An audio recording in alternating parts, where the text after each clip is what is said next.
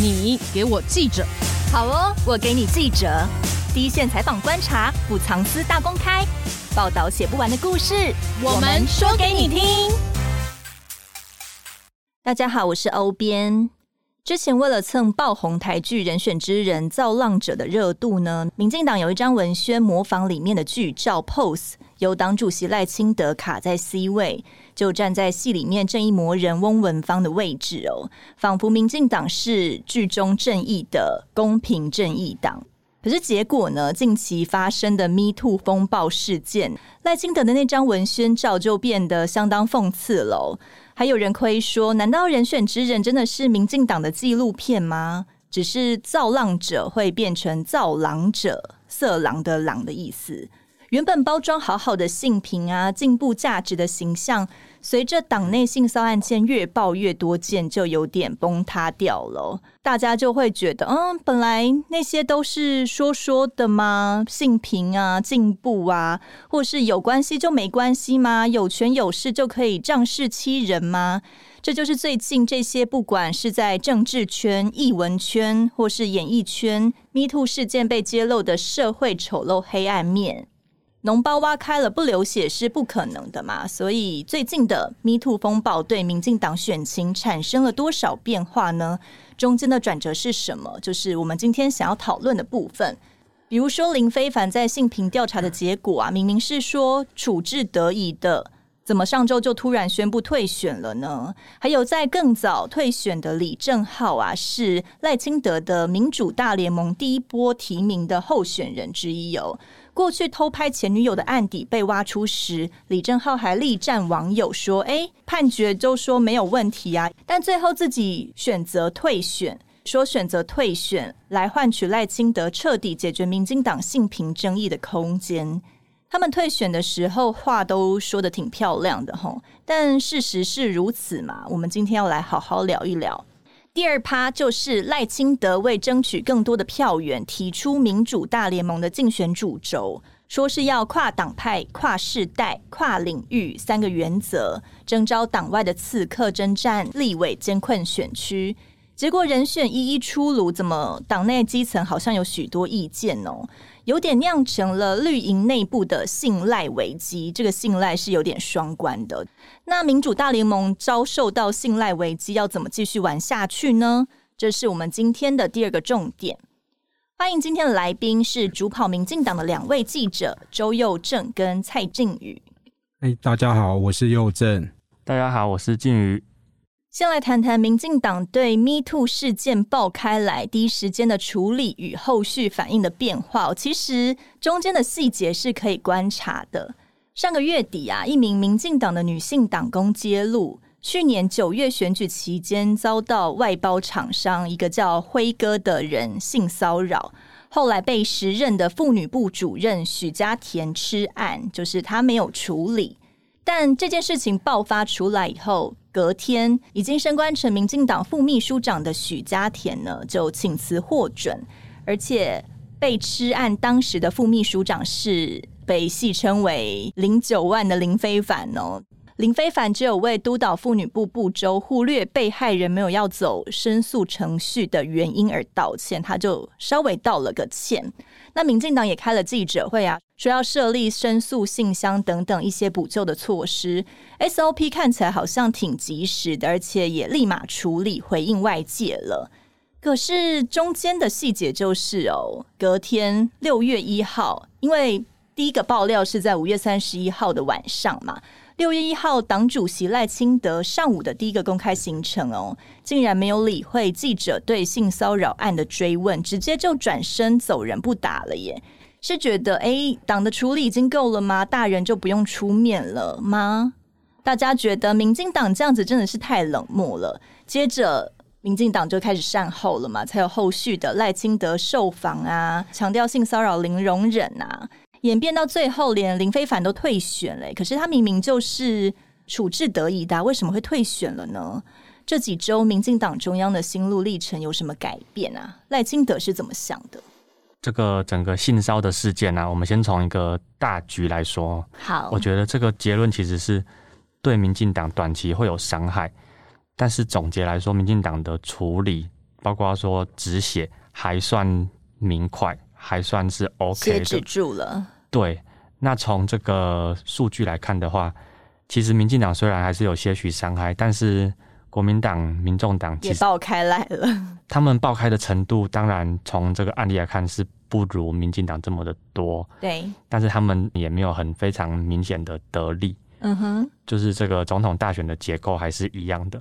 那其实我甚至都觉得说，如果赖在这一局上面，他展现了足够的高度，嗯哼，毕竟他最大的优势是说，这些案例不是在他主席任内发生的。那他之前他也没有党职，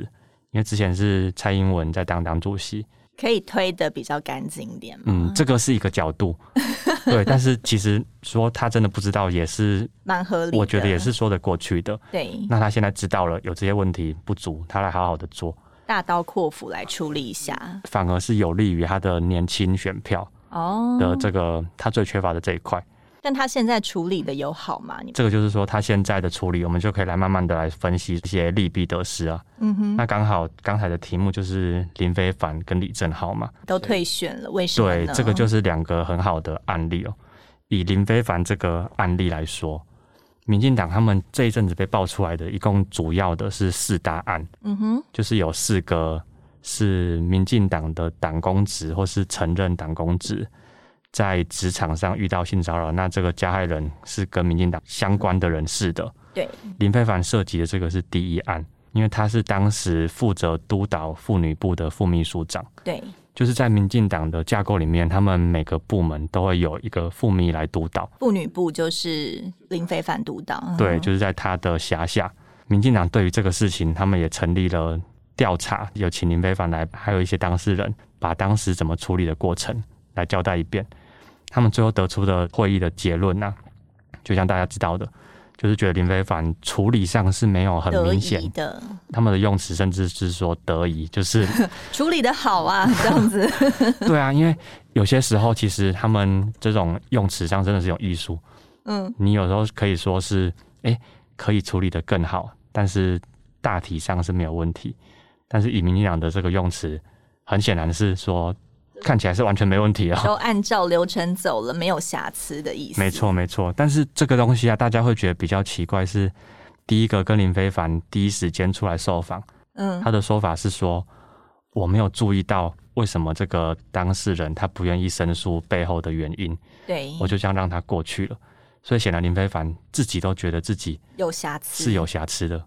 但党帮他背书，他没有瑕疵。是这个东西，其实就是我觉得这个是已经进入政治层次的判断了。这种很多时候就是说法律这一关过了，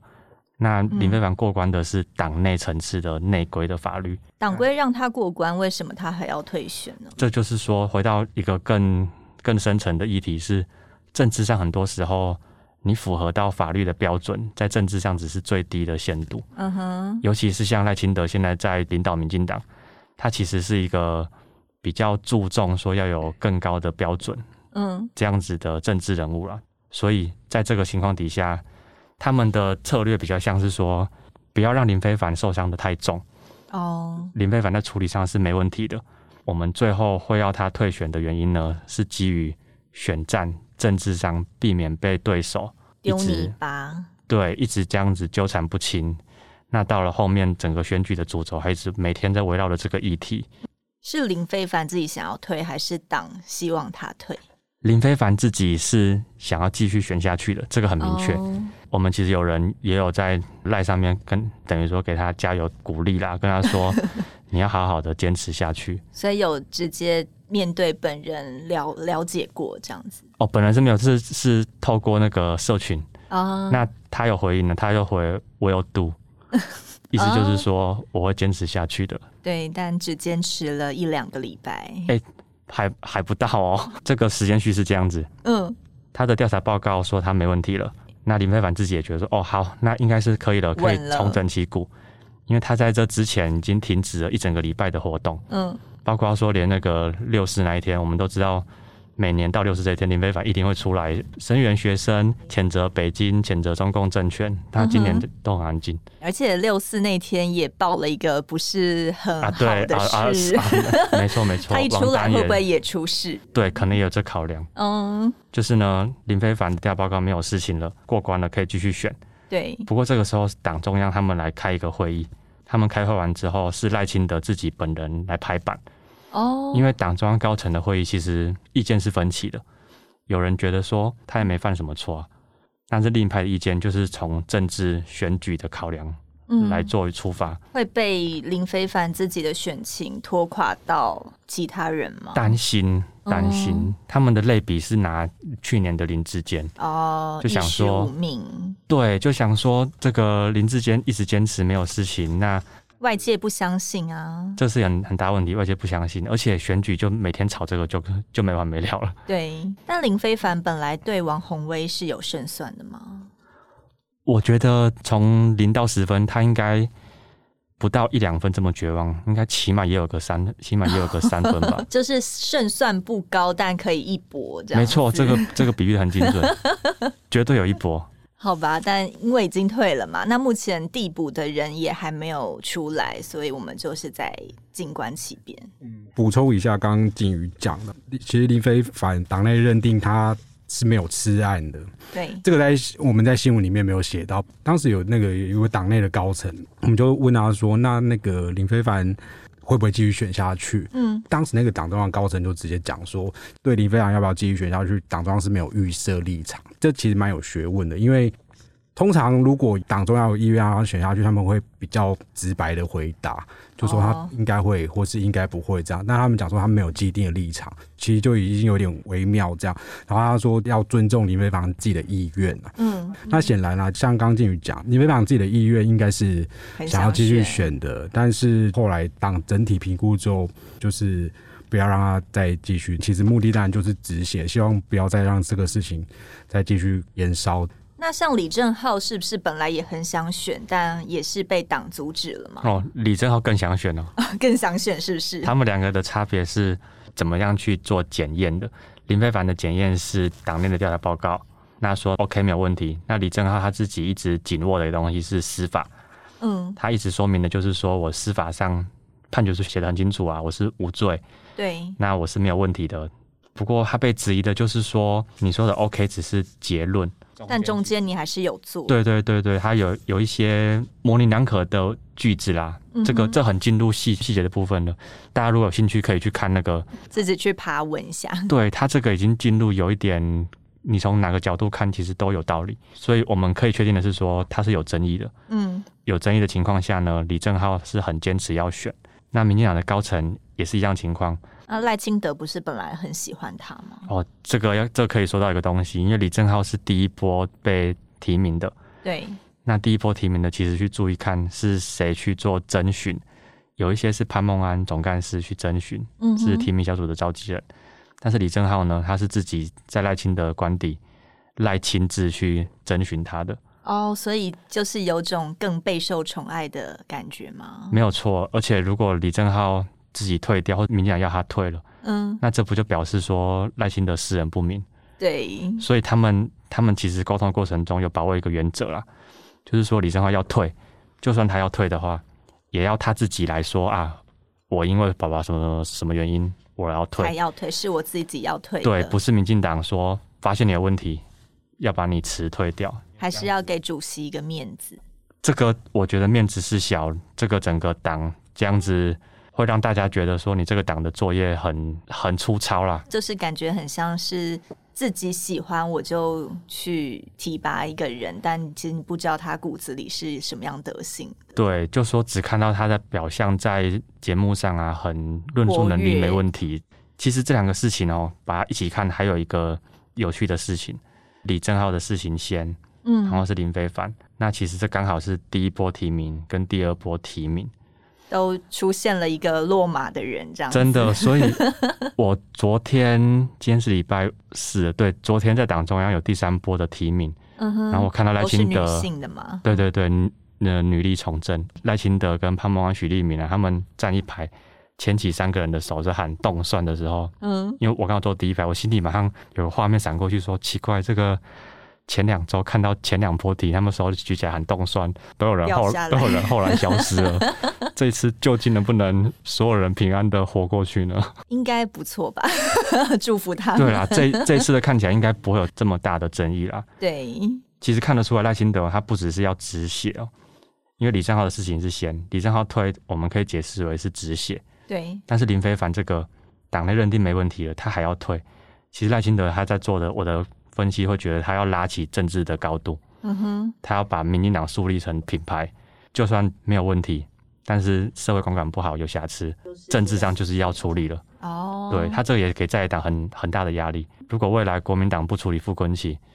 那民进党就会拿林非凡跟他说，我们的标准是这样子，那你国民党嗯就是我们符合党规的，可是因为社会观感不好，我们就不让他选。但你们可以这样做吗？没错没错，他这一步有要树立这种道德高度拉起来了。哦，但是一体两面啊，危险的地方就是党内如果后续也也有一些人情节不到要退选，但是被林非凡标准林拉非这么凡已高，经高度在那边了，对那不达林非凡标准的一定要退选嘛。对可是没错达到林非凡标准的，不是、啊、变成会不会到最后一波这样上来，已经没有人可以 推出来了？这是引诱哦，这个确实是引诱。 嗯哼，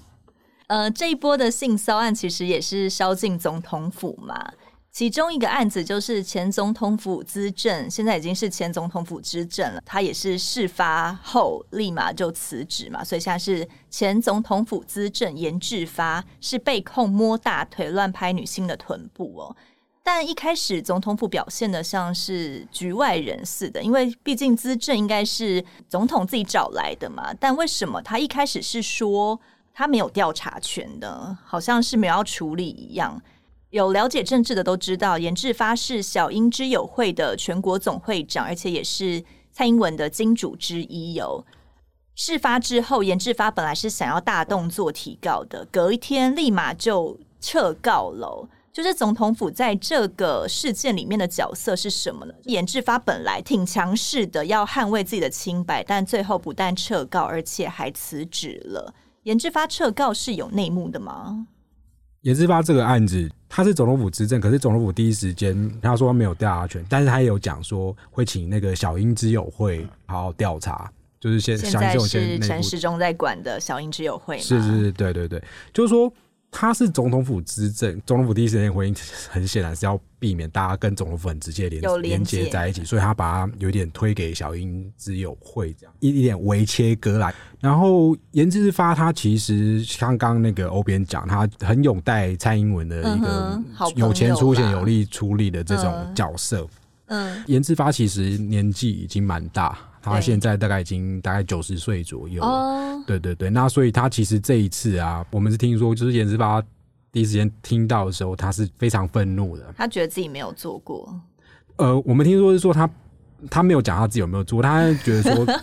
他没有没有像他讲的这样子，他觉得他人格被污蔑这样，所以他是很生气的，所以他他第一时间反应才会说他要要提告，对，不不认为自己有做这些行为。嗯哼，对，或者是他可能有做，但他不认为怎么样，但我们不知道，只是说他第一时间他是非常愤怒，所以他才扬言要要要提高这样。到了严志发这个案子的时候，性骚扰已经延烧了好几天，民党已经有很多案例，党内有一些人士有去跟他沟通，尽量避免提告嗯啊什么什么。因为其实他严志发在提告的之前的前一波，也有其他人想也要有其他人想提，告，但是那个舆论的反应是非常不好的，加害人还提告，对，有点二度伤害啊，逼他们上司法战场这种感觉。所以经过党内一些人的沟通之后，严志发愿意撤告嘛，啊他也是一个大局为重的概念嘛。这应应该是啊，因为他当然不是第一线的政治 人物，可是因为他们也在广义的政治界很久，嗯那当然知道说这个舆论的反应大概是怎么样。但呃，你看现在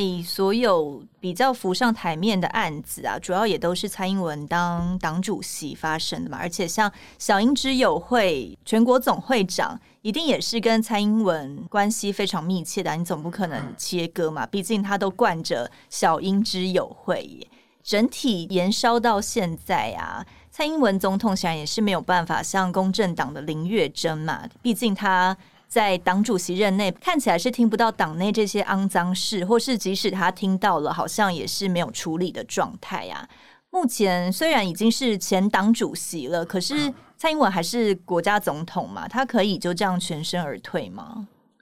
其实这个议题说起来，真的要肯定一下赖清德，嗯因为这种我们一样从民进党主席的角度去比较啊，赖清德是更敢得罪人的。嗯这个还分层次啊，就是你的改革的方向有没有对。但是起码说赖清德他是很敢，砸人吗？哎、也可以这样说。其实这个不止这一波，我们去回想一下，说前面的这个修选罢法拍黑条款？排黑条款，他直接扫，不仅扫掉了屏东的苏正清，嗯哼，连阿扁这个民进党儿内子这么样有影响力的，对，连对陈志忠这样子说砍就砍，也不能选了。对。那这一次大家还在质疑说，哎、处理掉一个李正浩好像也没什么嘛，当他连林非凡都拿出来祭旗了，大家就觉得他够公正了吗？我觉得有这层含义。嗯那哼，你直接做一个对比，说严志发这个例子，蔡英文有出声吗？他只是透过发言人说个什么？哦，他他很勉强的整个性骚案向大众道了歉，他的那些发言我去看，他大概发言过两三次，嗯，这是很标准的小英式发言。啊，其实我说白眼就是比较空啦、听不懂他到底想要表达什么。对你起码说你要对个案讲啊，或是说你在主席内的时候你的了解是什么啊，但是我们嗯都看不到。可是这样就过关了嘛？好像看似有发言，可是没有讲什么东西。然后最近也神隐这样子，因为这个东西毕竟回归到说是民进党的风波啦，那嗯现在毕竟当家的是赖清德，哦，所以他也不合适发言嘛。这种的解读是说谁现在戴着这个皇冠就要承受它的重量。哦，我们只能说赖清德你自己要出来选啊，你说 对啊，也没人逼你出来选主席啊，你既然选了遇到这些概括事承情，你就只能受真的概括承受。其实可以点的一个不止言之法哦，嗯其实可以特别点一个人是林鹤明。嗯就是一样是副秘书长。我们刚才说到说，民进党去调查林非凡的督导责任嘛，对，他是第一案。那二三四案其实里面有案子是发生在他的督导的长官，其实大家都知道就是林鹤明啊，就是嗯哼，因为林鹤明当时也是副秘，对，对，但是这一块非常少人去提到。没有人在检讨林鹤明的意思吗？他虽然现在不是在第一线，他也是比较淡出政治，他现在嗯哼也是在、在民间公司，但是他是蔡英文的嫡系人马，这个角色很清楚。嗯那蔡英文对于他的嫡系人马，不管是直接出包也好，或是督导责任出包，其没实有他在谴责个案上没谴责，是根本什么话都没有说的。哦，所以其实他的这种态度跟赖清德比起来是有差别的啦。这个也反映出了说政治人物的风格。就是他要圆融一点的意思吗？还是说，其实林鹤明因为毕竟现在可能也不是政治人物，所以大家就没那么关注他？我相信是综合考量下啦，不过、嗯不过这个两任党主席的风格上还是有不一样。蔡英文跟赖清德在政治性格还有他们一些从政历程上确实是蛮不一样，也会导致他们反映出来的行事风格也会不同。嗯像那个蔡英文他，呃为性骚扰事情，他也其实也有透过脸书呃说明嘛，也有道歉，嗯然后也有说接下来要性平要怎么做怎么做。不过其实就我认同刚刚靖宇讲到，他其实比较是一贯蔡英文的风格，讲的话会比较。空洞一嗯空泛点一点点，嗯那种感觉。那我赖清德的处理当然是明快，不过这从政治面的角度来看，有一个很重要的关键，就是说，因为现在要选总统人是赖赖清清德，德对，所以蔡英文可以可能可安以可以全说下嗯装，对安全下，他可以可能可以草草了事这样，嗯呃，就带过。但是赖清德没办法，因为现在要选举的就是赖清德这样。不论赖清德他是不是呃很认真、很真心要处理所谓的性骚扰争嗯议，不管从制度面或者是各种层面来处理，但是他至少在政治层面上，因为他现在要选举，他必须做这些事情。也就是说，后来我们看到，就是说，诶，怎么好像都是呃赖清德在做一些处置啊，或是后续的补救这样子。所以只能说小英也算是蛮幸运的吼，在这个阶段爆发出来，而不是四年前如果他要选的时候爆发出来，大概会选不上吼。他的从政历程一直以来都是很幸运的人，但就记者了解啊，因为现在政党内看起来很多性骚案件或是引发的权势霸凌现象，呃，已经也好多起了嘛。这个会是蛮常见的吗？我觉得这个问题可以跟下面两个我们可以一起谈，嗯，这这个问题比较像。其实这种政党这种组织啊，一旦是很大了之后，嗯，我相信不只是政党这种事一般公司情也，其是实多多少少一定都是会发生的。我觉得柯文哲他讲的一个观念还不错，是说，既然这个事情是很难做到完全避免的都没有，嗯，那我们不能相信人，要相信制度，应该去建立一个好的 SOP。那事情发生之后，可以有好的处理。但现在也不是说没有制度啊，只是这个制度走不通而已啊。毕竟之前，比如说第一案，他想要申诉就被妇女部的主任挡下来了。啊对，这个是说到说制度真的是很大很大的问题哦。嗯因为有注意到这个东西，我们之前在报纸上也有去写过，是民进党性平申诉的规定，曾经有长达十几年的时间，嗯它都有一条规定是最后做出的调查报告会送中常会嗯来做最后的确认。那这个是代表什么嘞？就是那些中常委都会看到这个， 都会看到这这个个这个受害人是谁？这样是谁子之吗外，这个内容可能可能都情会节什么都会公开来。搞不好会知道啊，对啊，嗯哼对当事人来说，他当然就会觉得说，哎、我是通常是不想要让大家知道的啊，所以对，你送中常会这东西，等于是另类的，让大家会不想要走申诉，这制度就很不友善。哦，当然，这一条已经被修掉了啦，但是过去很长的时间都是这样子。那这一次我们看到的四大案里面，其实都是一样的，害怕被公开，因为制度不完整，嗯哼所以当事人根本都不想要走党内的制度，某种程度也也不信任，嗯哼。所以这个也是赖这一次他要弥补的一个地方。他现在提出了是三个革新方案嘛，包括是建立直接申诉的窗口。那之前的呃，也就是现任的妇女部主任，他们之前在开记者会的时候就说啊，有一个申诉信箱嘛，直接的申诉信箱。然后赖清德的第二个革新方案是零容忍，可是这个零容忍好像也是还蛮常是口号的感觉，就是就过往的一些政策来看。然后接着是立即修改党内的一些规章，强化性品的机制哦。目前的这三个革新方案，在现实中真的就起得了作用吗？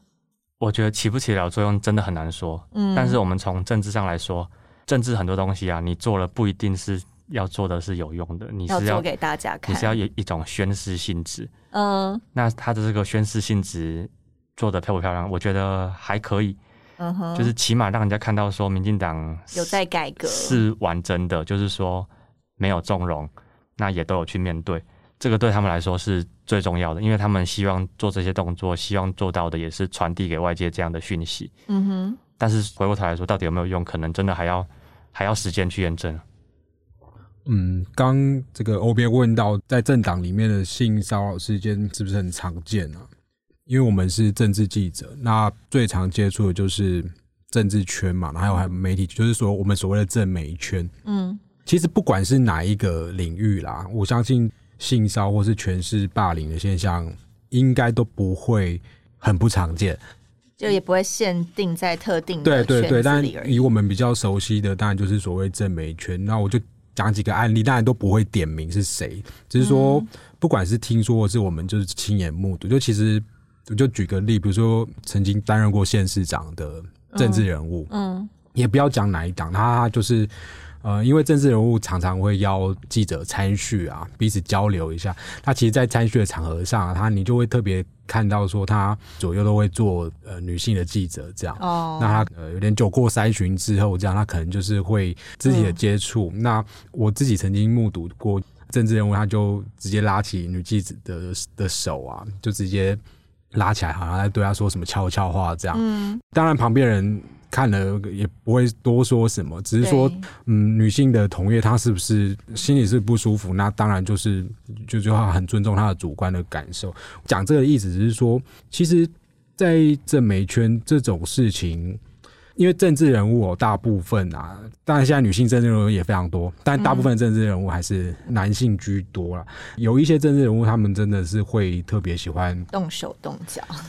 对，尤其是在这个 这个酒过吃三饭巡的之后，场可能合对啊，隔天可能就断片之类就的。真的就自己对对说对断片，然后就都不记得了。是是，还有一个情况，外界比较不知道啊。其实很多不不一定是台面上的政治人物，他有可能就是呃广义的政界的人士啊，可能是嗯幕僚或什么金主之类，他们偶尔会跟媒体记者聚会啊，对他们也特别喜欢邀请女记者，嗯，有时候甚至就是他们就特意只邀请女记者。那其实我就曾经私下有听过这个政界人士就讲说，就是他们讲的很直白啦，就是说有女性的场合就是会比较比较嗨一点这样子。啊对对，我的意思是要讲，因为从他们的观点来看。啊如果他们有这样一种，就觉得有女生的场合很嗨，我特别要邀请女性记者来。其实这样的出发点，其实就是会就是女性可以取悦他们这样子。，对，可能有一点这种感觉。那这个其实出发的角度就不是很好。嗯，在谈到刚刚那个像民进党这次提出的制度面问题，其实刚刚都有点到，像这个林非凡啊，或是之前的林鹤鸣，他们在处理这些事情的时候，嗯嗯，这四十八号我其实有跟党内一些当时的人大概聊过，说当时的情况大概是怎么样。那其实他们都谈到一个比较关键的，就是说当时林非凡或是林鹤鸣，他们都也照着当时的党的规定在走。没有真的要吃案的意思吗。嗯对，因为当时的规定有一个很重要的前提是要尊重被害人有没有有没有要申要诉申诉的这个。当然，他要不要申诉，就像林非凡讲，他可能没有注意到他不申诉背后是不是有被压下来，对对有这样有子，不申诉的原因是什么？只是说，导游也不是为林非凡他们说话，只是说就当时的规定来讲。有一些民党里面的人会觉得说，当时他们也是照着这样规定走，因为嗯被害人他就不走申诉的这条路径。嗯那我作为一硬个要帮他申诉也会很奇就怪，也对，因为你要尊重当事人意愿嘛。其实有一些人啦，有一些资深的党工，他们有时候私下也会觉得就是有点无奈，因嗯为当时的规定就是这样。那你总不可能说啊，我既然被害人自己都不申诉了。我还代为出头，或是说可能鼓励他申诉什么，这样、哦这样也有一点有一点怪。当时的制度可能就会有一些缺口，这样子。嗯即便是如此啦，也不能，他们也不能用用这种理由搪塞嗯过去，这样、只是说当时确实有这样的一种呃实际上的限制或是状况。所以呃，目前的基层对于党内的 Me Too 事件的处理是还满意的吗？毕竟真的比较容易受害的是比较基层的党工嘛。大家的看法，我听到的，我接触到的的这个绿营基层还算是正面肯定。哦、他们本来最不满的一个点是李正浩，嗯就觉得得说你对这种标准要一致的话，那李正浩应该要被处理，因为那时候李正浩僵持了蛮蛮久的。对，那党中央的说法，包括许立明还有赖清德自己的受访被问到这一题，他们的说法都一样，都是说李正浩要让外界有更多的说明。嗯那哼其实言下之意没有要他退，嗯基，层党工对这个是很不满。最后他们觉得说，哎、还 OK 是李正浩被处理掉了，结果来说，李正浩也自己退了。嗯哼，目前看起来，绿营基层对于党中央的处理还算是交代的过去哦。相关的涉案人士，这样算是断尾求生嘛？比如说林非凡不能选啦，或是蔡穆林他本来是跑去行政院嘛，也是自己请辞啊。那许家田也请辞了，他们现在算是失业中嘛？还是说之后可能会换个职位再出发呢？其实我觉得这个就是政治最残酷的地方，嗯是实力来说明一切。你在政治上你是个有实力的人的话，你遇到什么事情，如果不要伤太重，你都还会有再出有发再的可出能，来的。，对，那以这三个人来说就很明显，林非凡他一来伤的没有很重，嗯那二来是他的整个学经历也好啊，还有他在党中央赖政营对他的评价，嗯其实都是正向的，嗯所以我绝对敢、绝对相信林非凡他绝对会另有重用。反正不管是在党内或是再出来选一次，也都是有可能的。没错，没错，他可能是需要一点点时间的沉潜。嗯哼，那这一波，因为党也是认定他没问题嘛，他的嗯退是为了大局着想。但是许家田、蔡穆林这种，我们很残酷的说，他们政治上本来就比较无关轻重的人，嗯。那出了这个状况之后，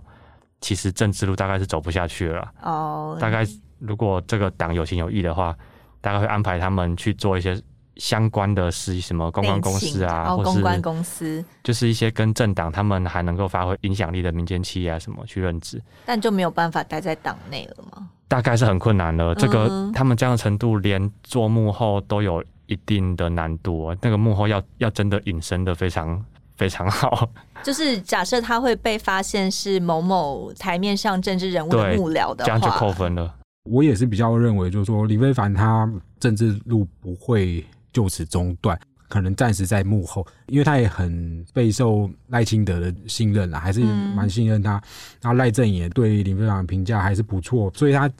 至少在这次大选中，他还是会发就挥当幕僚吧这样对子发挥一定的辅选的功能。从事一些幕后工作，那蔡穆林跟徐家田可能暂时在这个民进党里面的机会是应该是蛮低的。民进党党中央自己有调查，还有多少未爆弹吗？如果还有未爆弹的话，现在他们对于选举布局上有什么改变吗？其实这个就是我们在报纸上面前几天也有点到一个点，嗯，说民进党与其给大家上性平课啊，这个当然也是很需要，没有错。但是更要紧的，你们不如在提名立委前呢、好好的做一些身调家查吧调，查一下，因为这个算蛮算蛮基本的。嗯，可当是然这样好查吗？嗯，应该说政治人物，如果你不是一个完全新人、完全素人，第一天从政，那其实你在社会上、你在政坛上面，打听得到，对对对对对，尤其是这方面的这种性平的，是你是怎抱抱持怎么样的态度，哦，对，大概是会有，所以我们也才有点到于说，其实可能是还有未爆弹的，嗯哼而，且这个东西。这个流传的程度也不算是很少人知道的只要他一被提名出来，这些事情可能会爆发的，没有错，就是是因为这个东西爆发出来的程度，最大的取决于是说当事人愿不愿意出来讲。嗯因为这种性平的事情，当事人出来讲，跟第三者转述的程度差非常多。嗯，第三者转述的杀伤力基本上是比较弱的可能一半都不到，很像谣言的感觉，，对，会非常像谣言。嗯哼因为这种事情通常一来是有一些时间了，二来是可能当下都没有留下关键的证据，所以你如果不是当事人，就很难出来说。但是这些事情呢，都有一些实证。嗯哼，那其实可以点一个啦，是基隆民进党的基隆要选基隆的立委张炳君，嗯他这个东西可以点是说，他这个是有判决，嗯判决都是有出来啊，他司法上是过关，他被控诉的还蛮严重的，还有说到是被控诉是性侵啊什么的。嗯哼，但是张炳君他那边他有一套他自己认为是合理的解释，那司法上是过关，对，但是一样跟李正浩一样的状况，就是说这个判决书里面还是有交代到一一些些情情节节，那这些情节就比较见仁见智。嗯，回到我们说了，民进党把标准拉到林非凡这么高，那这那个像人类要似退选吗，像类似 这种，对我甚至都觉得说，这个应该不会太久，应该会有人开始讨论。哦，所以现在还没有讨论嘛？你现在一点出来就开始有人讨论了，怎么办？因为林非凡才刚把标准拉的这么高啊， 嗯，如果标准没没这么高的话，其实本来大家会觉得，哎，你司法过关无罪啦，OK 啊，那嗯那就可以选啦。但是现在是党中央说你没问题，你都要退哦。提到这个问题啊，就是我看到靖宇前阵子的一篇报道是说。绿营人士自己都透露，至少还有一位已经获得提名的区域立委参选人，还有一位未来将获得征召机会很高的参选人，都有性平方面的问题，代表你根本就也已经知道是谁了嘛。而且绿营自己也都知道，那既然都知道性平方面有问题，应该就不会提名他们了吧？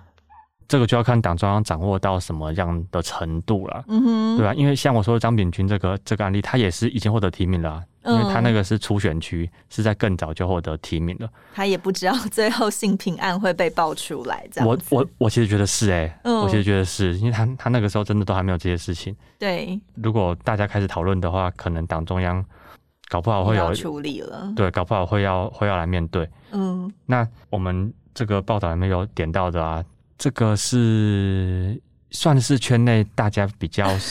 都会比较熟悉的。如果跑政治跑跑比较久的绿营，都会对这个有有有点耳闻。对。可是既这个然是你知这个是我老知，牌的然后他们应该说当事人还打算要参选，然后也有可能党真的会提名他们，不觉得这样看起来就是有一种检讨不足的感觉吗？只要大家没有发现就可以，确实，所以所以这个就是我前面讲到的一个东西说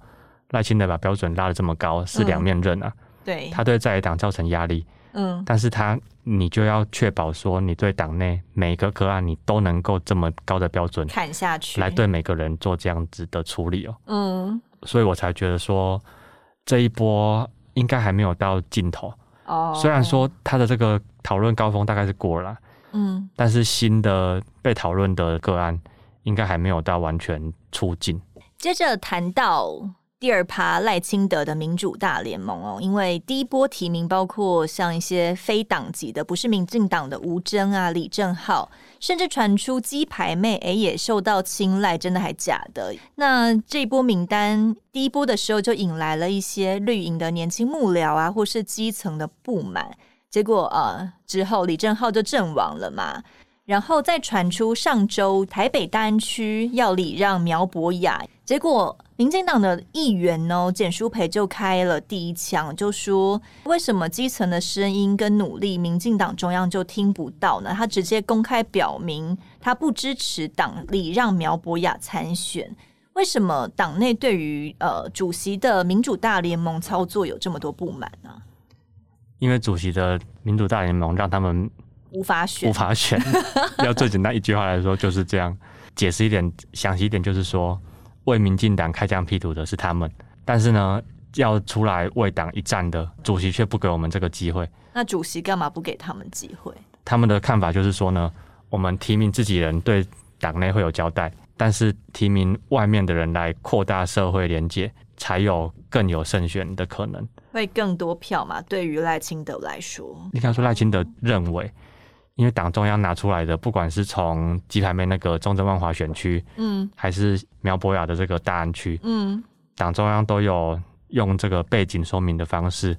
来释放说，党内的民调做出来这些人有胜算，未必有胜算，但是比党内既有的人选都还要更强。哦，但是这个东西我必须要说，呃，是不是事实呢？有待商榷。嗯，对，因为很多他们基层的绿营政治人物，他们其实就不这样觉得。因为像呃，假设李正浩、吴征等人，呃，即便是吴英宁或是苗博雅这些人啊，都还算是政界的人嘛啊，鸡排妹也算是吗？鸡排妹为什么可以？只是因为她声量高吗？这个就是更让大家，应该说更让党内诟病的地方啦。嗯这个议题其实也不是新鲜事。这个大家如果有印象的话，四年前时代力量本来还想找馆长来列部分区，哦，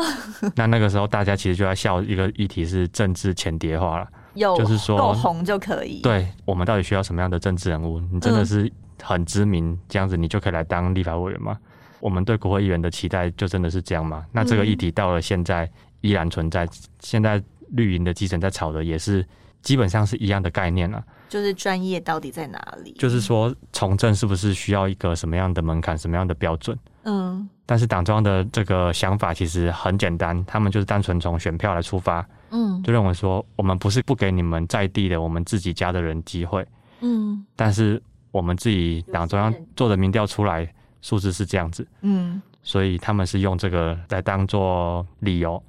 不过其实从鸡排妹本来要选中正万华这一区，这个讯息是很明确的、哦，是真的，是真的，这个这个这个绝对是真的。嗯最后从结果来看，没有成破局了型嘛破局，嗯，所以表示是说，其实这个党内的压力绝对是有大到一定的程度的。哦，所以即便他们觉得鸡排妹比党籍人士更容易赢，但因为那个负面声量太大了，还是只好暂停。我们甚至解读是说，这个事情是赖清德跟提名小组召集人潘孟安嗯他们掌握党内权力之后，看起来是第一次在重大议题上面和党内不同意见妥协，哦，因为之前他们的做法就是，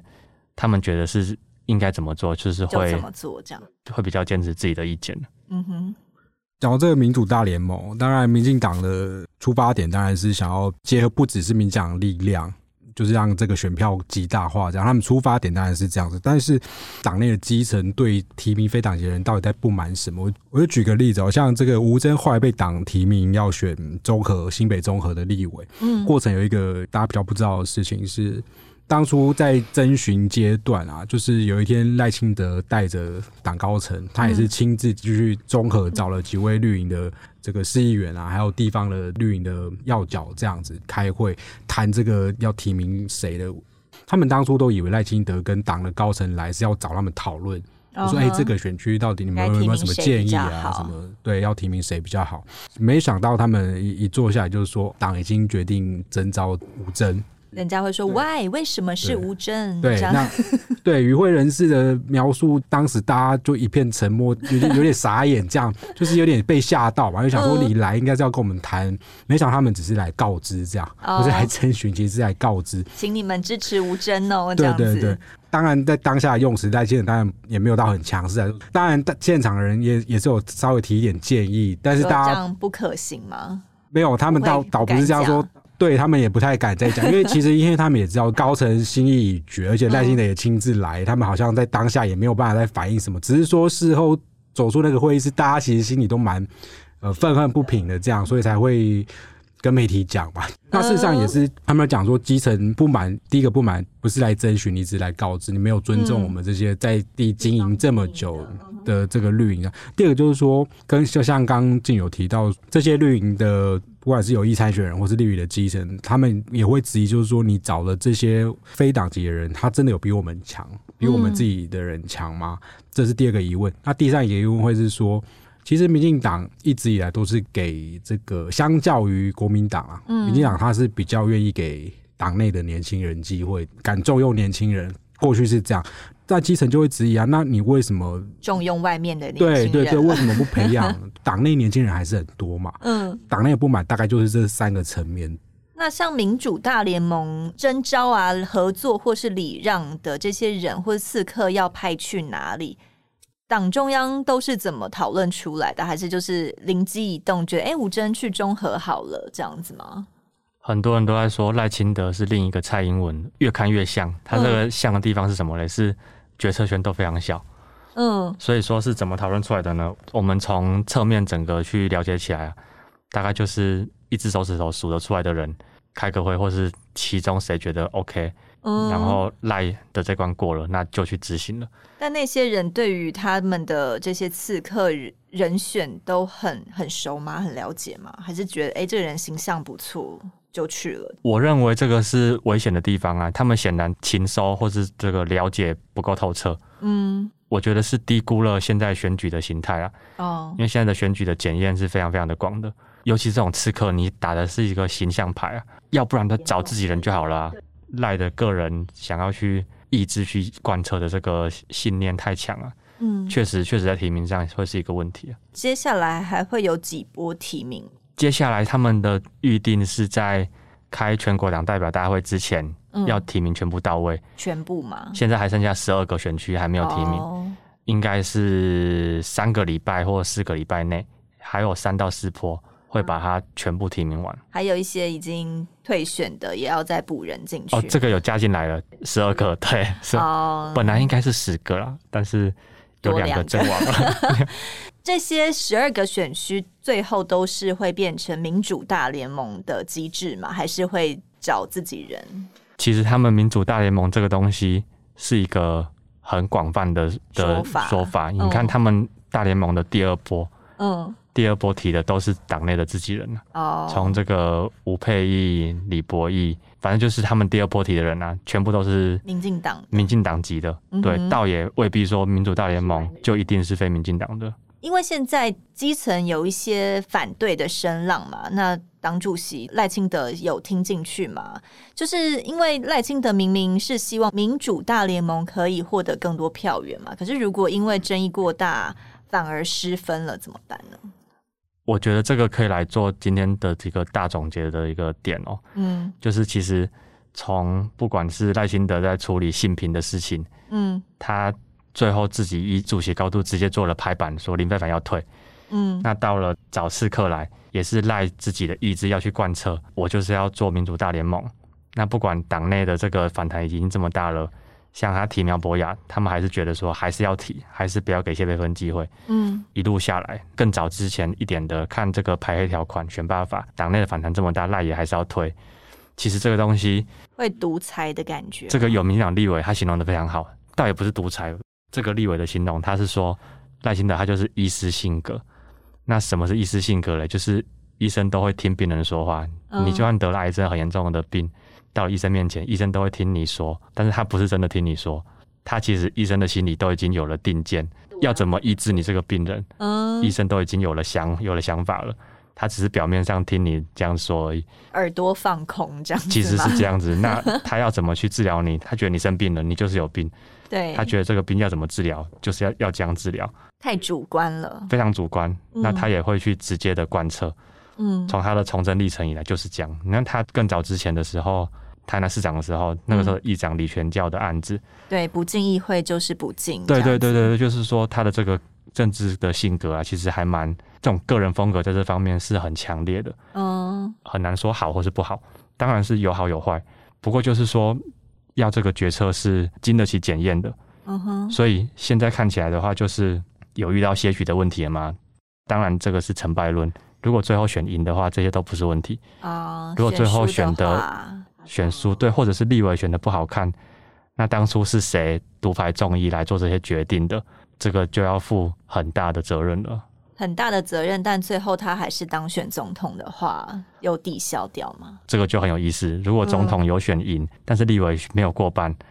甚至让国民党单独过半，那这样要算选赢吗？这个真的要看党内怎么去解读。哦，我来做个简单的总结啦，就是说我们来看这次的这个民主大联盟，其实有一个很重要的关键是，民主大联盟提名呃征召提名的都是民进党所谓的艰困选选区，嗯也就是民进党本来就评估不是那么有胜算的地方。对，让别人试试，在这个情况下，就其实比较悲观一点，就是说啊这些选区民进党可能本来就不一定会赢。那即便如此，党内就已经有这么大的反弹，对那，到最后还是照着民进党中央，也就是赖清德的意志走过下关。去，嗯哼，那我觉得有一个很重要的前提，是因为这些地方都是艰困选区，嗯而且再加上现因为现在赖的自己在总统选举的态势还是比较好的啦，强嗯哼比较强，所以大家可能有一点会睁一只眼闭一只眼。可是对赖清德来讲，我觉得下一步要可以观察，就是说。因为现在提名都是这个结棍选区，嗯，在下一步就是要进行不分区立委名单的对提名，尤其民进党它是一个派系文化、派系共治的一个政党，嗯，那到了部分区的提名，就真的是各派系要卡位了，卡。位动刀动枪的嗯的哼，这谁要个。在前面，谁对在后面？所以到时候赖清德是不是还是赖清德说了算？嗯，那我我自己在观察是觉得说，以民进党传统派系的这个性格，应该是不可能在至少在部分区这上面是不会让某个派全系都或某听个人他说的了这算。样子，对，所以这个是到时候可以观察的重点。不论是观察赖清德到底会不会呃有很强势的主导，比较偏向自己的派系提名比较多，或是嗯哼，这第一个，或者是说呃他还是维持民养传统的，就是啊、呃大概一派系的实力啊、妥协啊、各几席什么嗯这样。哼，就是在不分区的时候，比较可以观察到赖清德对于整体派系的掌握度到底有多高。呃，第一个是观察他赖清德对于整个派系的掌握度有多高，第二个就是说派系到底是不是真的真的这共么主这样子，对简单来说，到时候可以观察说各派系是不是真的信赖台湾这样。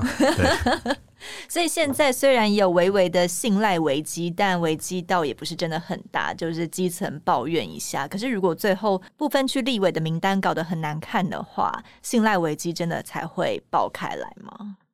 其实不分区这个，应该说每一次的不分区一定都是角力的最激烈的，嗯，所以我的看法是觉得说，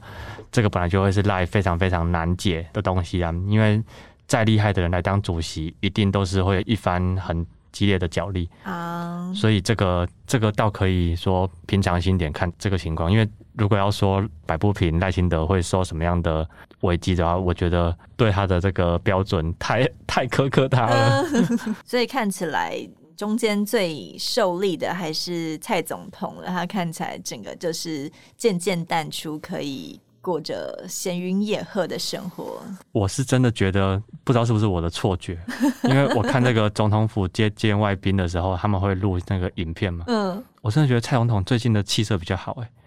他是不是也已经像那个我们考大考都要倒数计时，已经开始在贴那个 一天撕一张月历不的是感不是，觉他？他是他就像是那个学测完已经确定知道说有学校了，嗯，但是还没有毕业。这个我们谈的还是严肃一点的话，是说他其实就是聚焦在他真正总统的职权，嗯哼，美中台的这一块啊，这一块也是他擅长，那也是他熟悉，也是他觉得舒适的环境，他就是好好的处理这一块。嗯党内的这些纷纷扰扰的这一些，他就真的是比较比较不去碰淡了。化了，而且刚好他也都可以全身而退，不用再管嗯了，没错，也比较躲过一些一些在角力的批时候啊评。这样子。对对对，嗯确实。那今天很谢谢佑正跟靖宇为我们谈谈这一次 Me Too 风暴对于民进党选情的影响。那之后也会持续关注各阵营的变化。谢谢佑正跟靖宇，谢谢。谢谢大家。拜拜。更多精彩的报道，请搜寻 VIP U 点 .com 联联合报数位版邀请您订阅支持。